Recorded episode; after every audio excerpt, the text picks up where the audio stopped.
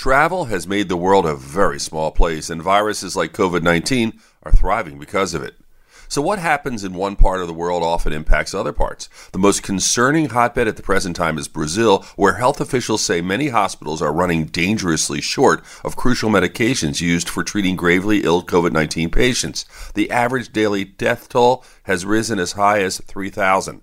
A major issue has been refusal by authorities to adopt evidence based public health measures, including mask wearing. This is an environment where COVID 19 can mutate almost unchecked.